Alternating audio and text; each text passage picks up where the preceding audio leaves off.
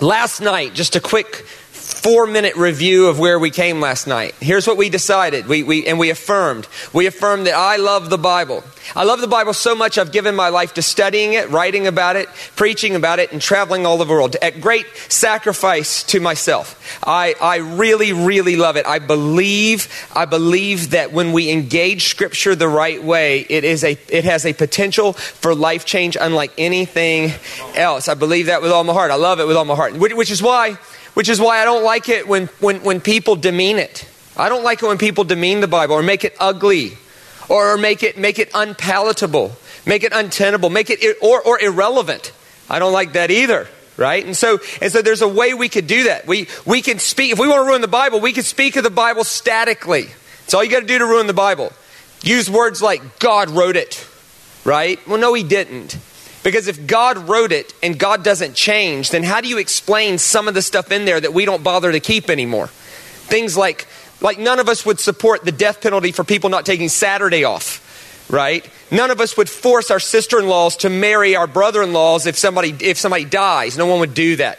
No, no one would refuse a Sidonite who wanted a meal at your table right? If, if the Bible is static, then if someone in here was shown to have Amalekite blood, we should put you to death right now, right? So, so we don't want to speak of the Bible in those terms. We want to speak of the Bible in different terms. So we, so we, we talked about the Bible being inspired, not dictated inspired, not, not written by God and not dictated by God, but somebody wrote something that needed life and God gave it life by breathing on it. we talked about that.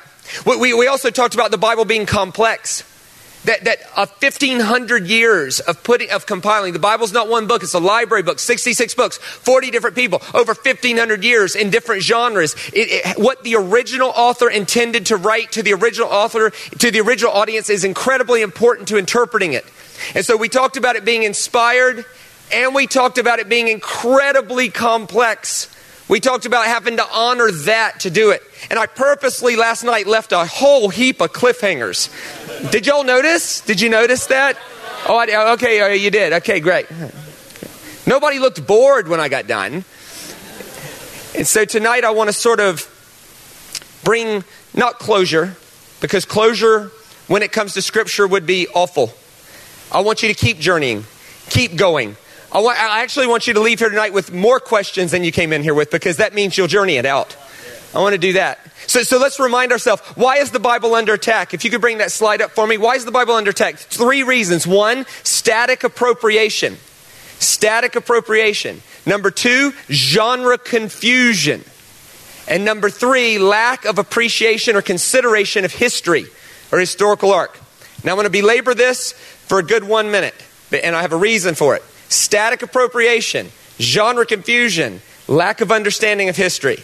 Static appropriation, genre confusion, lack of understanding of history. You can't speak of the Bible in static terms, nor can you genre confuse. If the original author wrote a history book, you can't interpret it like a poetry book. And if the original author it wrote a poetry book, you can't interpret it like a history book. If the original author was using metaphor, you can't devalue it by trying to interpret it literally. If the original author was telling a parable, you can't try to figure out where it literally happened. You can't do that. It's genre confusion, static appropriation, genre confusion, lack of appreciation or consideration or understanding of historical arc. Now, if those are the problems, which are static appropriation, genre confusion, lack of consideration of historical arc. If those three things are the problem with our static appropriation, genre confusion, lack of understanding of historical arc, if those three things are the problem, what are the solutions? And so, so I want to I want to give us three solutions to this and then look at some specifics. One, the Bible's not a static record of God. The Bible's a dynamic, progressive revelation of God leading to the final revelation of God in the risen Christ. The Bible is not, my goal with teaching these two nights is I want you to fall in love with your Bible again. I want you to re engage it. I want you to look at it from a fresh perspective. The Bible is not a static record of God. The Bible is a dynamic, progressive revelation of God that leading to the final revelation of God in the risen Christ. And at each stage, God gave each part life by breathing on it. Abraham's movement from child sacrifice to animal sacrifice. Breathe. Eh, Moses' movement from infinite sacrifice to one. Breathe. Micah's movement from, from one sacrifice to no longer needing sacrifices. Breathe. Jesus' movement from one sacrifice per family per year to one sacrifice for the whole world for all time. Breathe. These things breathe life, but you don't see one static revelation of God. And the, the thing is, if you think about your life, your life is like that too. There's been many words from God for you over the course of your life to move you from here to here to here to here to here. And they can be different, but still have the same life. So the Bible's not a static record of God. The Bible is a dynamic, progressive, moving narrative that we have to consider its place in the whole when we interpret it. That's number one. Number two, the Bible's written by 40 different people over approximately 1,000 years in different eras and genres. What the original author intended to communicate to the original audience should be heavily considered when interpreting it. That's obvious. Number three, we have to always consider historical arc before we draw conclusions about the scripture in question. Normally, when you see something in Scripture and you're going, What? Normally, there's some story underneath that story that makes that story make more sense. Or there's an explanation behind it or in front of it that gives it context to make it make more sense. Let, let me just give you a few examples of this. Next slide. So you got Deuteronomy 21, right? Which we, which we, that was the cliffhanger last night in case you forgot. I'm going to get to that in a second. And then of course you've got the unknown God. You know that part in Acts where Paul shows up and he says, Hey, I see a whole lot of idols and so many I can't even name, but I see one and you haven't named it yet. Let's just call that Jesus and be done with it. Which leads to all kinds of questions like, is Paul allowed to do that? And would you have Paul on your missions committee if that was his mission strategy? Hey, just go into a place and call one of their gods Jesus and just be done with it. Is that okay? Or does history tell us a different story about what makes that make more sense? Or what about Bethesda, right? Where that's a weird story, where evidently God tells an angel to stir the water of a certain pool and then only heals one person and sends everybody else home sick. He successfully creates a race amongst afflicted people because nothing gets God's heart beaten like a bunch of crippled people trying to move fast. That'll just be awesome, right? That'll just be a great story, huh? Hey, angel, come here. Move that water. Only one person, though, heal him. Everybody else go home sick. This is going to be amazing. You've never seen anything like a bunch of handicapped people trying to move fast. This is going to be hilarious. This makes God look insane unless you know the history underneath it, which helps explain that story. Or what about dirty sponges? And why are they lifting dirty sponges to Jesus' face? Why are they giving him something to drink from a sponge when they're trying to kill him? Why do that? And what about whitewashed tombs? And what about the gates of hell? And where was Jesus standing when he said the gates of hell? And how would they have understand it? And what about stones crying out? What was going on there? And if we quit praising at 3 a.m., will the street start singing, what? No, what is going on there? There's got to be some other story underneath that story to make that story make more sense. And what about writing in the dirt? He's trying to save some woman's life, and his strategy is to draw in the dirt. What is he doing there? And why would you ever chop off a man's ear? And was it legal to chop off a man's ear? And how did Peter chop off the man's ear and nobody arrested him, even though he did it in front, front of a bunch of witnesses? Was it legal to chop off a man's ear in the first century? Why did he do it? And what was going on? And what were the police doing? The whole Roman guard was there, and they just went, These crazy Jews, what's going on? There. That's kind of nuts. And what about let the dead bury the dead? So this guy comes along and he wants to follow Jesus. And Jesus goes, Yeah, follow me. And he goes, No, no, no. I need to go bury my dad first. And Jesus' insensitive response was, Let the dead bury the dead. Is Jesus allowed to do that? What's going on? And how insensitive can you be? Does Jesus not allow you to attend your father's funeral? Or is there a better explanation than that based on history? And what about sounding the trumpets? And why did the blind man start stripping? That's a weird story. Like, have you ever have you ever had somebody just a little too excited to see you? What was going on there, right? Right? And why 30 pieces of silver? Why not just a big bag of silver? Or why not a small bag of silver? Or why not a bunch of silver? Why specifically 30 pieces of silver? And what is that author trying to say? The history will tell us that. And what about folded face cloths and tombs? Why does it say the grave clothes were piled down, but the face cloth, the face cloth was folded neatly to the side? What's going on there? And why, what about Ananias and Sapphira? And why are people evidently dying in the New Testament based on lying. And what helps us understand that a bit better when we understand the story underneath that story? And what about the blessed Zidonite woman? And why was that such a big deal? And why did Jesus almost get thrown off a cliff for blessing a woman who happens to be of Zidonite heritage? What's going on there? And what about the creation account? And how do we make how, how do we make sense of the fact that the creation account in Genesis 1 appears in the Enuma Elish, the Epic of Atrahasis, and the Epic of Gilgamesh? And what does that tell us about what Moses was trying to say about how great Jehovah is over the Babylonian gods Marduk? And how does that enhance that story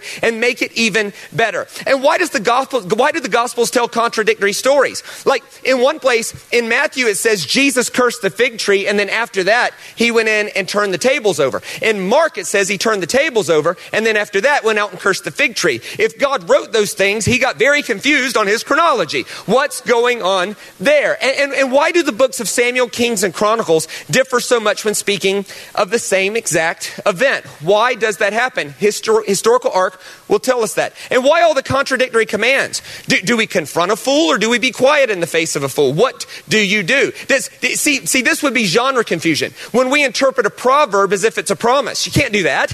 A proverb's not a promise. A proverb is a wisdom statement. A wisdom statement is an observation about how the world generally works. For instance, Proverbs says if you answer your enemy kindly, his anger will turn from you. Is that true?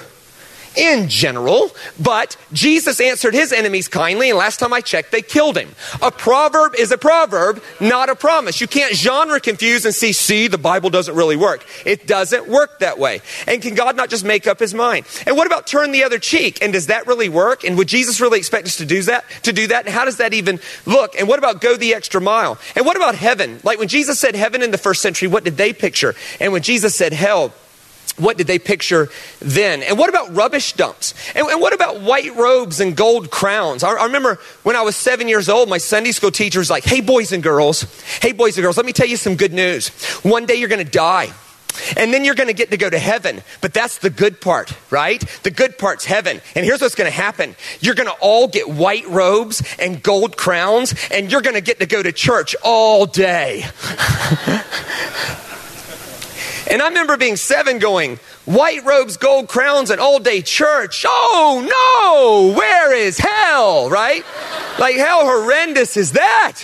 Like, my God, what's going on there? And what about rending the garments? And what about casting aside garments? And what about binding and loosing? What's he talking about? And what about let the dead bury the dead? That's so bad I put it in there twice. And what about what about good eyes and bad eyes? And what was Jesus getting at when he said that? And what about yokes? And what about easy yokes? And what about shaking the dust off your feet? And how can a guy that tells you to love everybody and forgive everybody in the same breath say shake the dust off your feet unless shaking the dust off your feet is somehow a blessing? How does that work? And then what about clean and unclean? And what about tassels on garments? And what did that mean? And why was God so into fashion? And what's happening around that? And perhaps most importantly, next slide. Next one.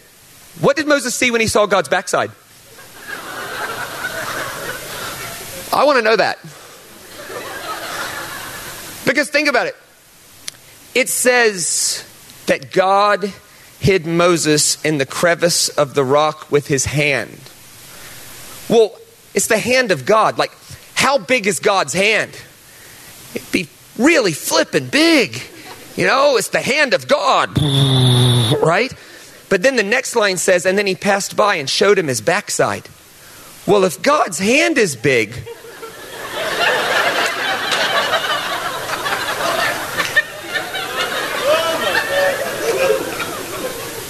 God's butt would be enormous. What was going on there? What's happening? A good study of history will tell you. Static appropriation, genre confusion, lack of understanding of historical arc. Which leads me to this. Next slide. Whores and horses?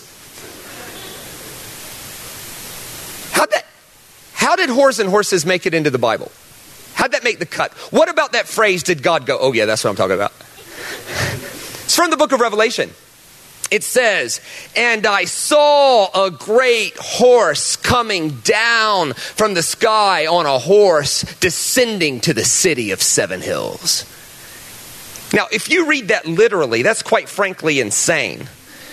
Because, quite frankly, there's nothing scarier than a whore on a horse. You're thinking, what is that about? After last night, only about 17 of you said, Shane, what's the, come here, come here, come here, quickly. I said, just relax, we'll talk about it tomorrow.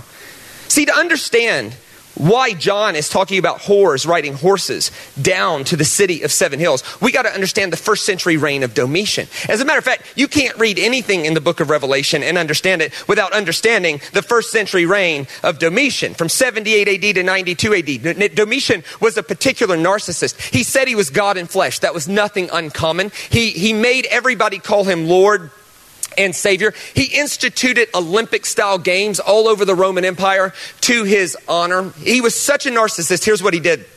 He went to a place in Ephesus called the Agora, the marketplace. It's where we get the word agoraphobia from. It was the main center of mercantilism in the Roman Empire. Why? Because it was on the main trade route. Whether you were from the east or from the west, you could come together at, at the Agora in Ephesus and buy and sell and trade. So people from China and India would come, and people from Spain and France would come, and they would buy and sell and trade, and then they would go back to their homeland. And this is how this works. So the the the um, the consultants for Domitian said, "Hey man, you got to get smart about this. This is the main epicenter of mercantilism. You ought to charge a fee, an extra tax in the Agora." And he's like, "No, no, no. This is how big of a narcissist is." He's, "No, no, no, no, no. If I do that, I'll be unpopular because I'll be taxing the people more. But here's what I can do I can make people give an offering to me because I am the Son of God. I should be worshiped, and they should pay for the divine privilege of having me be their leader. So, what we'll do is this we'll, we'll build four ecclesias, churches,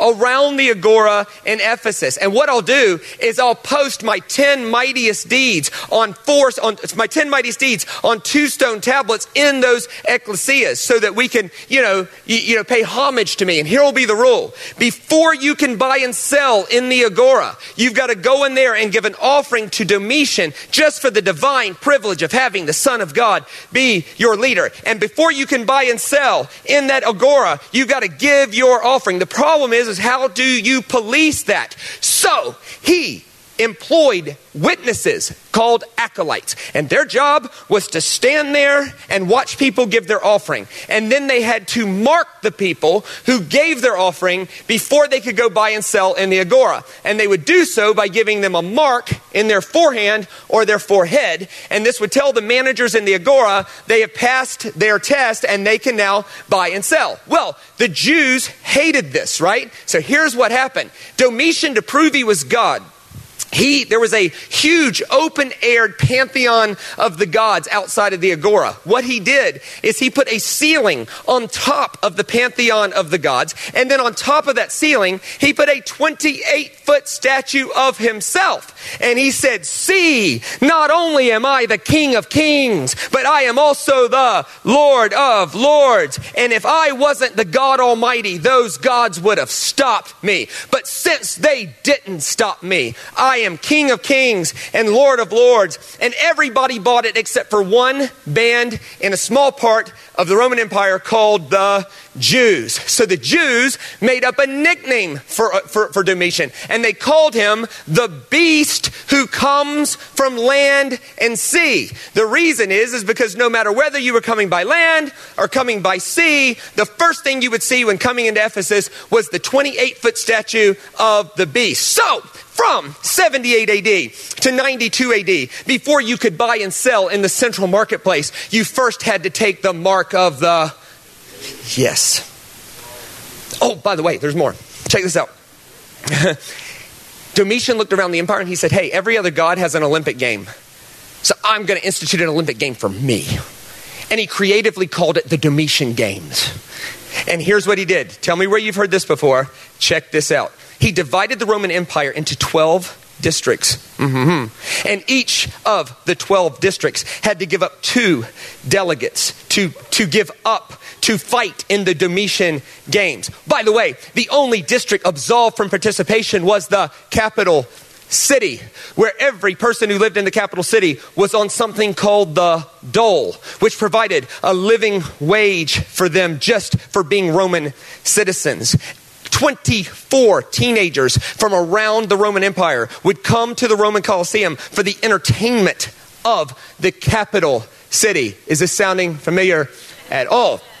Everybody would pile in to the Roman Colosseum. And Domitian wanted to create the greatest choir ever created to sing his praises. So he handed every person a white robe and a gold crown. And when it was full, Domitian would stand in front of the people and do this. And then they would sing a hymn of praise to Domitian. It goes like this We praise you, O Domitian, O Son of God, for you alone are worthy of all honor and glory and power and blessing. We praise you, O Domitian, O Son of God, for you alone are worthy of all honor and glory and power and blessing. At the end of the song, they would cast down their crowns at his feet. Think about your Roman Empire movies. The Caesars there going, mm, they're throwing things down. They would cast their golden crowns at his feet. Oh, by the way, Domitian employed 24 people in three shifts a day to follow him around and tell him how awesome he was. That is 24 elders. John is writing in Revelation chapter 4, and he says, And I saw the four and twenty elders sitting around the throne of God, and we were wearing white robes and gold crowns, and we were casting down our golden crowns around the glassy sea, but we were singing a new song. In other words, Domitian doesn't get the last word here. Jesus does. Hang in there. Hang in there, man. Hang in there. Oh, hey, check this out, by the way, right? Um, the last 20 people died, which would leave how many? Four, final four.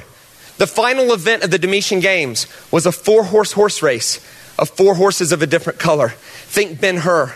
And it was a four horse chariot race where everybody died, leading, leaving one lone survivor, the winner of the Domitian Games. And the winner of the Domitian Games was given honorary citizenship in the Roman Empire. This would leave 23 bodies laying on the ground of the Roman Colosseum. The last scene of the Domitian Games was two characters, one called Death and one called Hades, would come out in mask and on horses, and they would clean up the dead bodies. And I saw Death and Hades coming down on a horse. This went on from 78 AD to 92 AD. In 93 AD, a young lady from District 12 took on the capital city with a bow and arrow and ended it.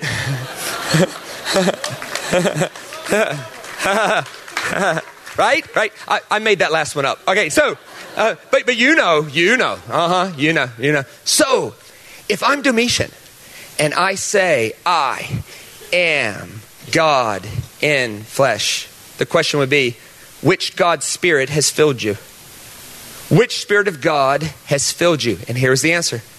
They believe that the male divine energy that filled Domitian was the god Jupiter. They believed the female divine energy that filled Domitian was the goddess, wait for this, Roma. Does that sound familiar, right? Rome was named after a Roman general named Romulus.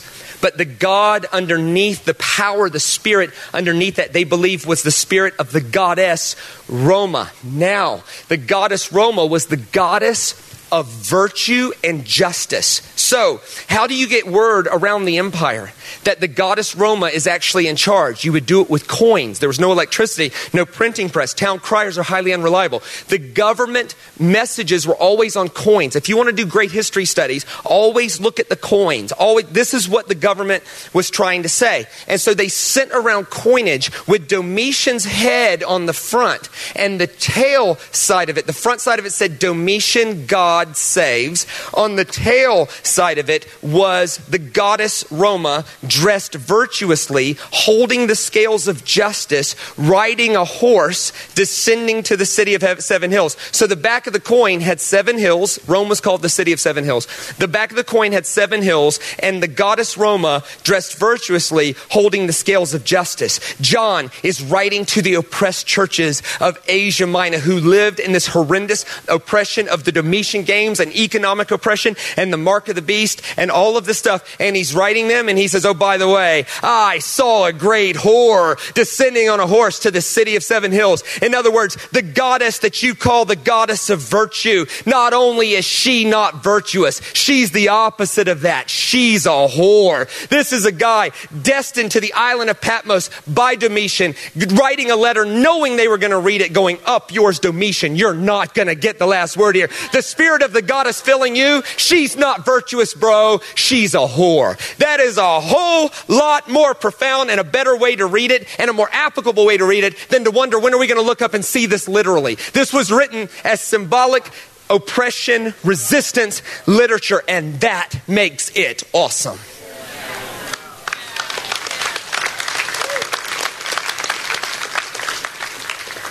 Which leads me to this. Next slide.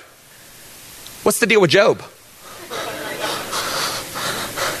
So, I was doing a Q&A, and um, huge. It had to be 1,500 people there. It's humongous.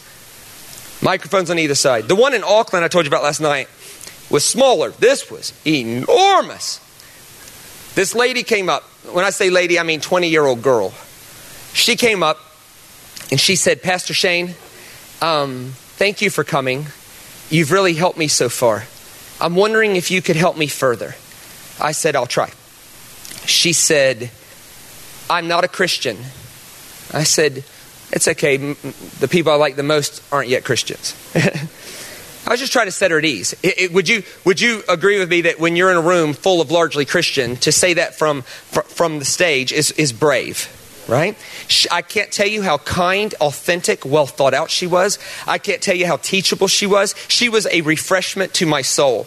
Here's the thing I had studied all the potential questions from Google, and she dropped the one bomb I wasn't exactly ready for, right? This one wasn't in Google. She said, I'm not a Christian. I said, okay. She said, My parents both were atheists. I was raised in an atheist home. She said, But I'm, I want to be clear, I'm not an atheist either. She said, In my journey, I've come to the conclusion it's too hard to believe it all happens by chance. It's very difficult. It's too many variables holding the world in its place just for us to live, for me to think nothing is outside of it. I said, Right, good for you. And would you, would you agree with me that someone who was raised an atheist, who is now considering maybe there's a God, that's a step in the right, that's someone whose shoulders are moving the right way right? And we want them to keep moving. We don't want to be mean to those people. We want to be kind and compassionate and, and address their question and wrestling and actually honor that, right? So she said, she said, I'm not a Christian, I'm not an atheist. I'm, I'm searching. She said, but I have a problem with Christianity. I wonder if you can help me. I said, I'll try to help you. I will. I will I'll, I'll do my best. She said, okay. I've done my homework. She said, I count roughly 80, 80 promises in the Old Testament that God will protect us from our enemies. I said, Great. Amen. What's exactly the problem? She said, Right. Roughly 80 promises that God will protect us from our enemies. But then there's an entire book dedicated to God proving in writing that not only does he not protect us from our enemies, he lets Satan kill a man's entire family. So here's my question Is God a liar? Or is he allowed to lie? Or is he random? And is he allowed to be random? And if he's random, why would you trust someone who's allowed to be random? Because someone being random and untrustworthy is literally the definition of not trustworthy. Can you help me, please, understand why you've put your trust in a God that admitted in writing he's not trustworthy?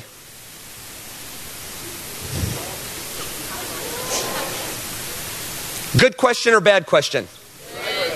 Really good question. We better have an answer for that. Better. Is she right? Yeah. Is there roughly 80 promises that God will protect us from enemies? I don't know if there's 80, but there's enough. And then is there an entire book where God and Satan make a bet on somebody's life? And God says, "Yeah, yeah, yeah, yeah, yeah. Just go uh, go destroy whatever part of him you want, except don't kill him and we'll see." Is that protecting us from our enemies? No. Did God promise to protect us from enemies? Yes. Is there a 47 or so chapter book dedicated to a story about God not protecting us? Yes. Is her story good? Yes. Is her question good? Yes. Here's the thing her question has a fallacy to it. So I said to her, Thank you so much for asking that, and thank you so much for the tone in which you asked it in.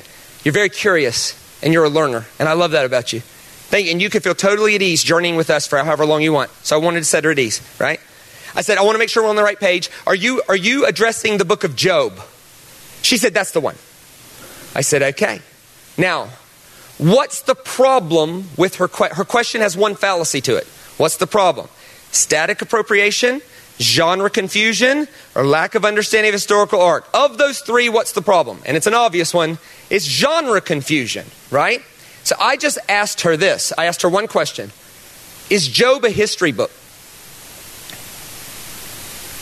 She said, I don't know. I haven't considered that. I said, That's okay. Let's consider it now. You're really smart. In the Old Testament, was there a history section? She said, Yes. I said, What books are in the history section? And she was stammering then. I could tell she did her research. I said, I'll start you off. Let's just do it together.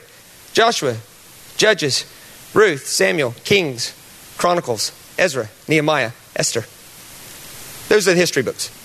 She goes, Yes. I said, Is Job in the history section? She said, No.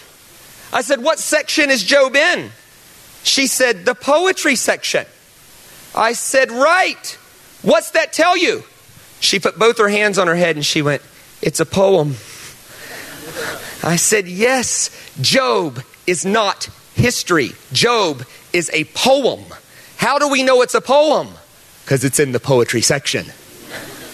Like, to interpret Job literally is as stupid as interpreting the Song of Solomon literally. Like, was her nose actually like a tower?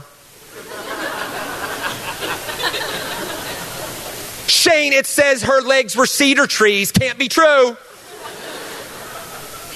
Was her nose actually like a tower? No. Were her legs actually like cedar trees? No. Were her breasts really as big as the hills of Bashan? No. It's a poem. You can't interpret Job literally, it's a poem. Here's the historical arc of Job there was an actual historical man named Job. He lives in Jewish lore, Christian lore, Muslim lore, Middle Eastern lore. We don't know much about him. We just know he had a lot and he lost everything. He had a lot and he lost everything, and then eventually his life got better. We also know the book of Job, the poem, was written by slaves in Babylon. Now, if you're a Jewish person and you were taken into slavery in Babylon, what have you lost? Everything. Who might you identify with? Job. So they wrote this play. Job is more like a play. They wrote this play based on, think of a movie based on true events. They wrote this play based on true events in an effort to explain poetically why suffering happens. I mean, if you want proof it's a poem, one, it's in the poetry section. Two, Job starts off as a council meeting of the gods where the Ha Satan and God make a bet. Does that sound like historical narrative to you? No, it sounds like a poem, which is why they put it in the poetry section, right? And the conclusion of this incredibly long poem is this any effort to intellectualize suffering devalues it. Suffering is not something to be figured out. Something is something that must be embraced and gone through. But in the suffering, if we can profoundly trust God, at some point all things will be restored. And that is moving. She said, Thank you. Which leads me to this one. Next slide. When you go out to war against your enemies and the Lord your God delivers them into your hands, and you take captives, and you see amongst the captives a beautiful woman, you're attracted to her. You take her as your wife, bring her to your home, have her shave her head, trim her nails, put aside the clothes she was wearing when she was captured. After she's lived in your house and mourned her father and mother for a full month because you killed them, then you may go to her and be your husband. She shall be your wife. But if you're not pleased with her, just let her go wherever she wishes. You just must never sell her as treat her as a slave, since you've already dishonored her. Can I get an amen? Preach it, preacher. We live by the whole Bible here. Shave those heads, clip those nails, make young women marry men they don't love, because our God is love. The young lady in Auckland I told you about last night. She said, Shane, please help me. I love Jesus, but I am certain that I'd never want to have dinner or spend eternity with a God that ever thought it was okay to treat women that way. Please help me. Here's what I knew in that moment this young lady in front of a crowd of people is asking me about a passage of scripture that, if you're honest, when you read it on the surface, can we, can we just can we just be honest for a second? If you read that just as it is, you have to be intellectually disingenuous to go, well, isn't God good? Right? And she and she's asking such a good question. And here was the problem, right? I knew, this is a long time ago now, but I knew that her faith was weighing in the balance. And I knew that there was a lot of people in that room. They all went like this. And I didn't tell them to wait till tomorrow. Because I couldn't. I felt so bad for her. But the answer to that's so easy. The three problems with this static appropriation, genre confusion, lack of understanding of historical arc. The problem here are the number one and number three is static appropriation and genre confusion. Let, let, me, let me tell you what I mean, okay?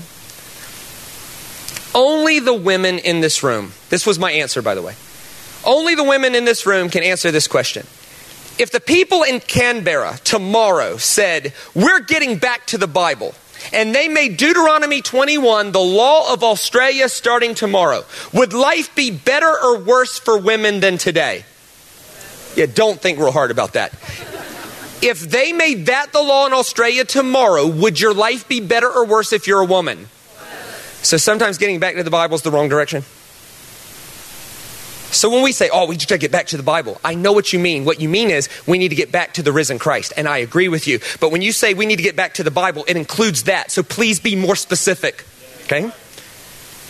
See, but you can't read it that way. The Bible doesn't exist in a vacuum like God dropped it out of heaven like a chicken laying an egg.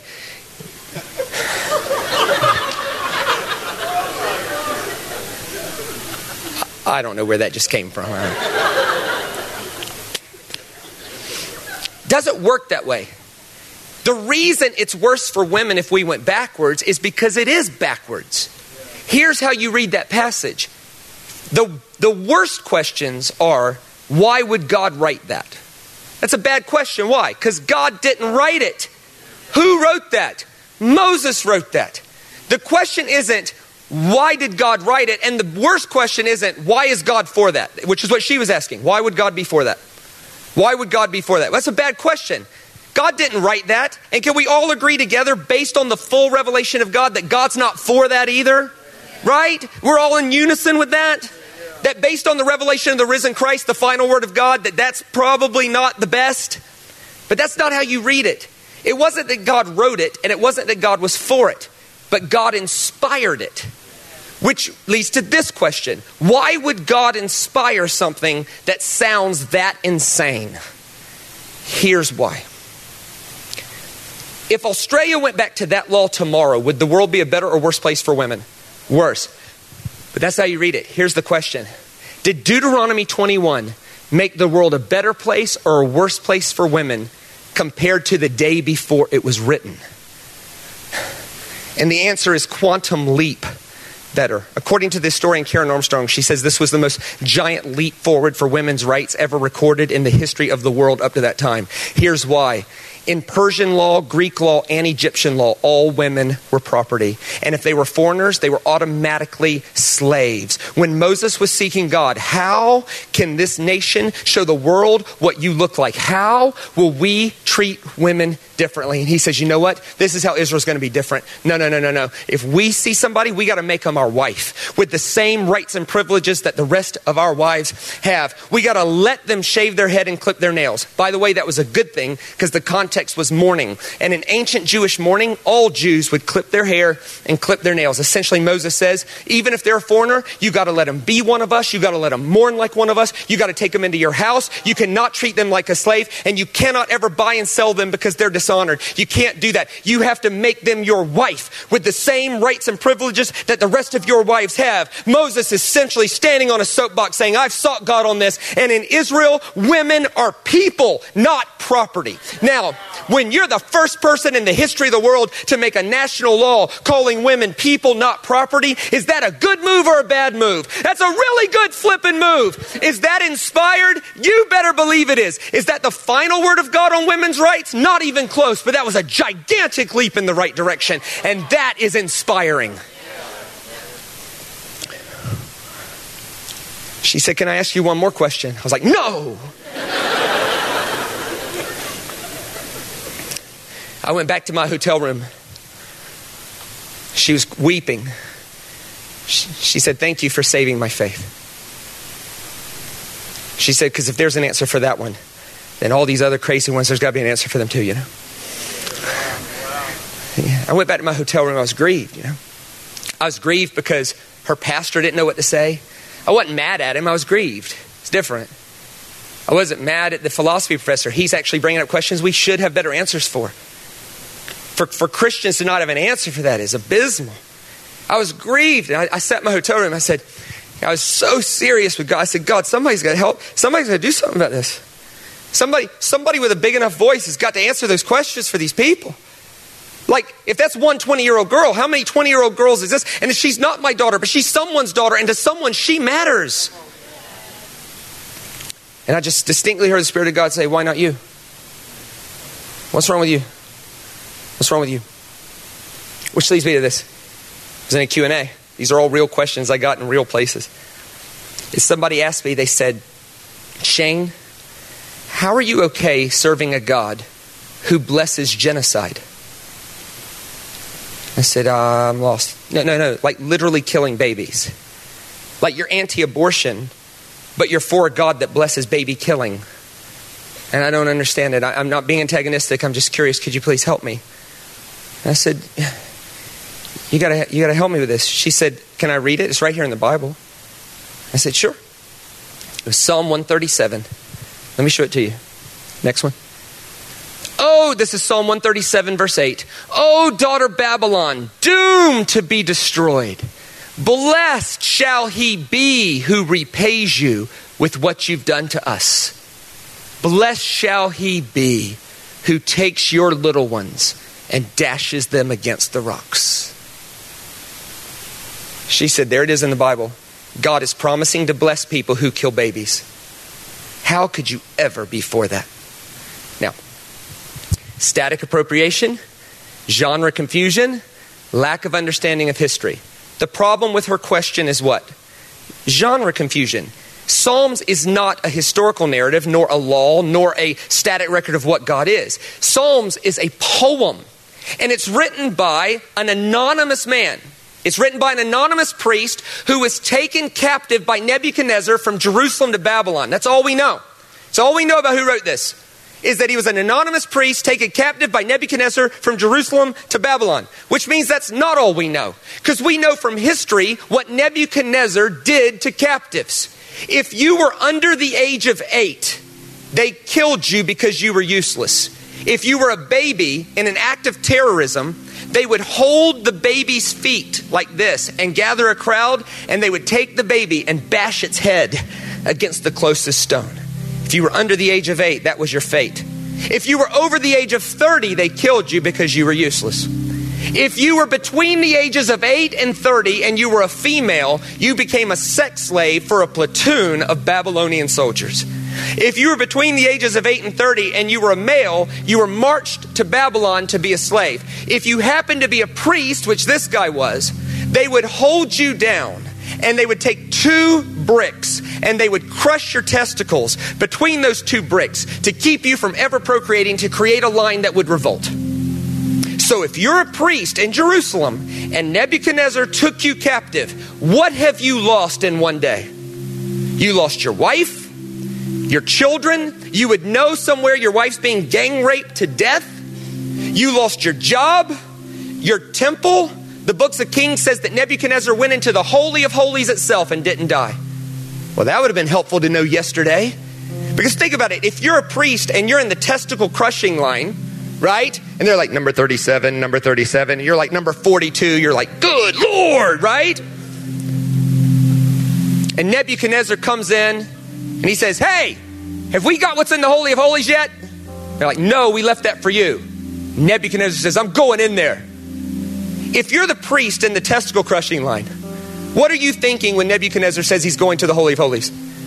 You're like, oh, yeah, that's right. Hey, that's exactly what you need to do, bro. Hey, come here, come here, come here. Neb, Neb, Neb, Neb. Check this out. There's a big, scary curtain. Don't worry about it. You're Neb. Listen, go on in there. The real expensive, priceless, one of a kind stuff, it's all the way in there. You need to go all the way in as far as you can because you're Neb. That's what you need. And why would you do that? Why? Why would you do that? Here's why.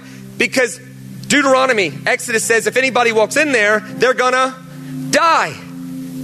And then it says, and Nebuchadnezzar went in there and stole the furniture and did not die. Well, if you're that priest, now your faith is rattled because either that's not true or God has left the building. Either way, we got a problem. Think about what you lost in one day your wife, your children. Your children's heads were bashed against stones. Your wife would have been gang raped to death. Your temple was destroyed. Your job, your position, your land. You've, you've, you've been marched in chains to be a slave, and you lost your testicles in one day. When you lose your wife, your children, your job, your land, your temple, your faith gets rattled, and you lose your testicles, that is a bad day. And what do you do to deal with a day so bad? What do you do? Evidently, you write a poem. And he sat down and he penned Psalm 137 to deal with the injustice, the pain. Psalm 137 is not a static record of God, it's an accurate record of one man's journal of how disappointed he was and where he ended up. And he says, God, they're making us sing songs. Like our tormentors are making us sing more. What do you, what, step in, help us here. I don't want to sing songs of Jerusalem to them. It's like, I, I, like, what am I doing here? He says, I can't make sense of any of this, God, but I'm going to profoundly choose to trust you anyway. Here's all I ask the ones who bashed our children's heads against stone, would you pay them back and bash their children's heads against stone? Would you do that? Would you bless the person do that? Now, there's no record of God blessing someone doing that. And this is not a record of what God is. This is a record of what we would all want God to be in that situation. This is an this is an example of what you do in the face of horrendous injustice. You bring the offense and the offender to the throne of the one whose justice and righteousness and you leave it with him because only he can do anything about it. This is not about what God does. This is about what all of us would hope God would do if someone crushed our children's heads. And that is moving and inspiring. So bless you, my brothers and sisters. May Jesus be bigger than you think. May the cross work better than you think. May the resurrection be central. May you be so aware that the resurrection power present in Jesus is still at work today. May you fall in love with your Bible again. May you engage it with all of your heart, knowing that it's not just a story, it's your story. And the Bible is awesome.